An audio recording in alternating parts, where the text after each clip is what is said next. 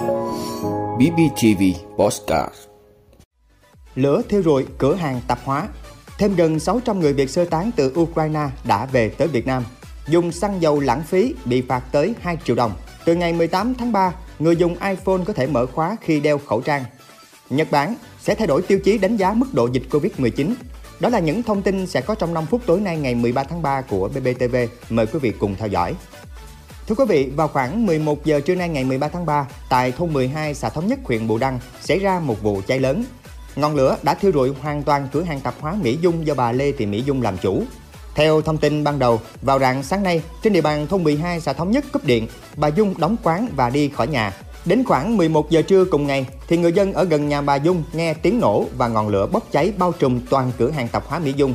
Sau khi phát hiện ngọn lửa, người dân địa phương đã ứng cứu và thông báo cho lực lượng phòng cháy chữa cháy.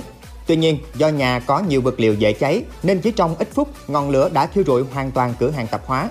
Được biết, bà Dung là người từ địa phương khác đến thôn 12 thuê đất dựng quán tạp hóa bán từ nhiều năm nay. Hiện tại, bà Dung đang bị bệnh hiểm nghèo, hàng tháng phải đi hóa trị để điều trị bệnh. Chính quyền địa phương đang huy động lực lượng giúp bà Dung khắc phục hậu quả do cháy nổ gây ra.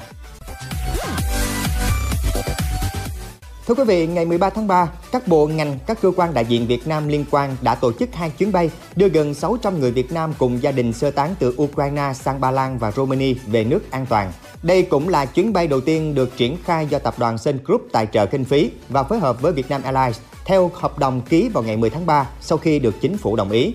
Cụ thể, chuyến bay mang số hiệu VN58 chở 288 người từ Warsaw, Ba Lan hạ cánh tại sân bay Nội Bài vào lúc 9 giờ 30 phút trên chuyến bay có 63 trẻ em dưới 18 tuổi và 51 người cao tuổi.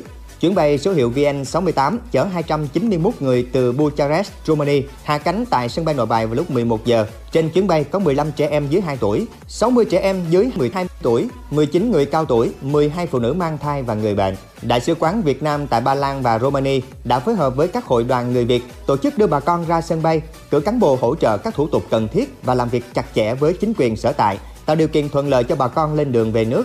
Tính đến 16 giờ ngày 12 tháng 3, các cơ quan đại diện Việt Nam đã đón 4.500 người sơ tán từ Ukraine sang các nước lân cận. Thưa quý vị, dùng xăng, dầu lãng phí bị phạt tới 2 triệu đồng. Đây là một trong những nội dung trong Nghị định 63 của Chính phủ, quy định xử phạt vi phạm hành chính trong lĩnh vực quản lý sử dụng tài sản công. Theo Nghị định, hình thức xử phạt chính quy định tại Nghị định này bao gồm cảnh báo và phạt tiền, Mức phạt tiền tối đa trong lĩnh vực quản lý sử dụng tài sản công, dự trữ quốc gia, kho bạc nhà nước là 50 triệu đồng đối với cá nhân và 100 triệu đồng đối với tổ chức. Trong lĩnh vực thực hành tiết kiệm chống lãng phí là 100 triệu đồng đối với cá nhân và 200 triệu đồng đối với tổ chức. Tùy theo tính chất mức độ vi phạm, tổ chức cá nhân vi phạm còn bị áp dụng hình thức xử phạt bổ sung là tịch thu tăng vật, phương tiện được sử dụng để thực hiện hành vi vi phạm hành chính Cụ thể, trong lĩnh vực thực hành tiết kiệm chống lãng phí, Nghị định quy định phạt tiền từ 1 triệu đồng đến 2 triệu đồng đối với hành vi sử dụng phương tiện thông tin liên lạc, điện, nước, xăng, dầu, sách báo, văn phòng phẩm, tổ chức hội nghị, hội thảo, chi phí tiếp khách, đi công tác trong và ngoài nước bằng kinh phí ngân sách nhà nước vượt tiêu chuẩn, định mức do cơ quan có thẩm quyền ban hành. Theo vụ tiết kiệm năng lượng và phát triển bền vững Bộ Công Thương, Thực tế, trong một số cơ quan, đơn vị doanh nghiệp bước đầu đã đề ra và tổ chức thực hiện việc sử dụng hợp lý tiết kiệm xăng dầu. Tuy nhiên, vẫn còn một số đơn vị coi nhẹ việc tiết kiệm buông lỏng quản lý sử dụng xăng dầu. Thưa quý vị, sau 5 tháng thử nghiệm, Apple đã phát hành bản chính thức của iOS 15.4 vào ngày 18 tháng 3, trùng thời điểm iPhone 13 xanh lá được lên kệ.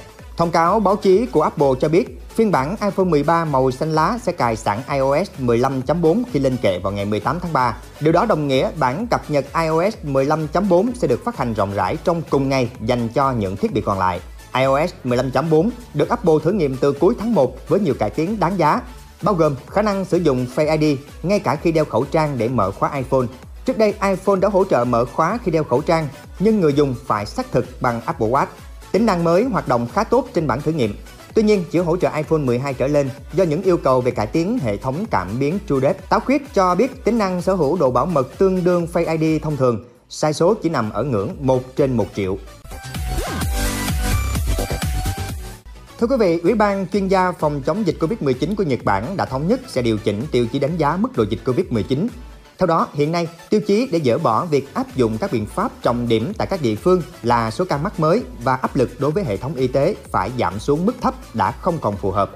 Do đó, ủy ban này đã quyết định nếu số ca mắc mới và áp lực đối với hệ thống y tế vẫn cao, nhưng chỉ cần có xu hướng giảm thì đã có thể dỡ bỏ áp dụng các biện pháp trọng điểm tại các địa phương, bình thường hóa các hoạt động kinh tế xã hội.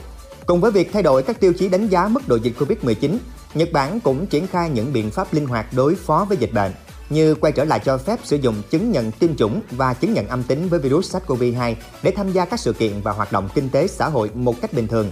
Bên cạnh đó, các sự kiện có quy mô lớn sẽ được tổ chức mà không giới hạn số người tham dự, với điều kiện sự kiện sẽ diễn ra trật tự và có kế hoạch phòng dịch chi tiết. Tình hình dịch bệnh tại Nhật Bản đang có xu hướng giảm nhiệt ở nhiều địa phương. Việc thay đổi tiêu chí trên sẽ đảm bảo cho sự linh hoạt trong cân bằng giữa phòng chống dịch và duy trì các hoạt động kinh tế xã hội. Với các tiêu chí mới này, dự kiến các biện pháp trọng điểm phòng dịch đang áp dụng tại 18 địa phương của nước này có thể được dỡ bỏ vào ngày 21 tháng 3 tới.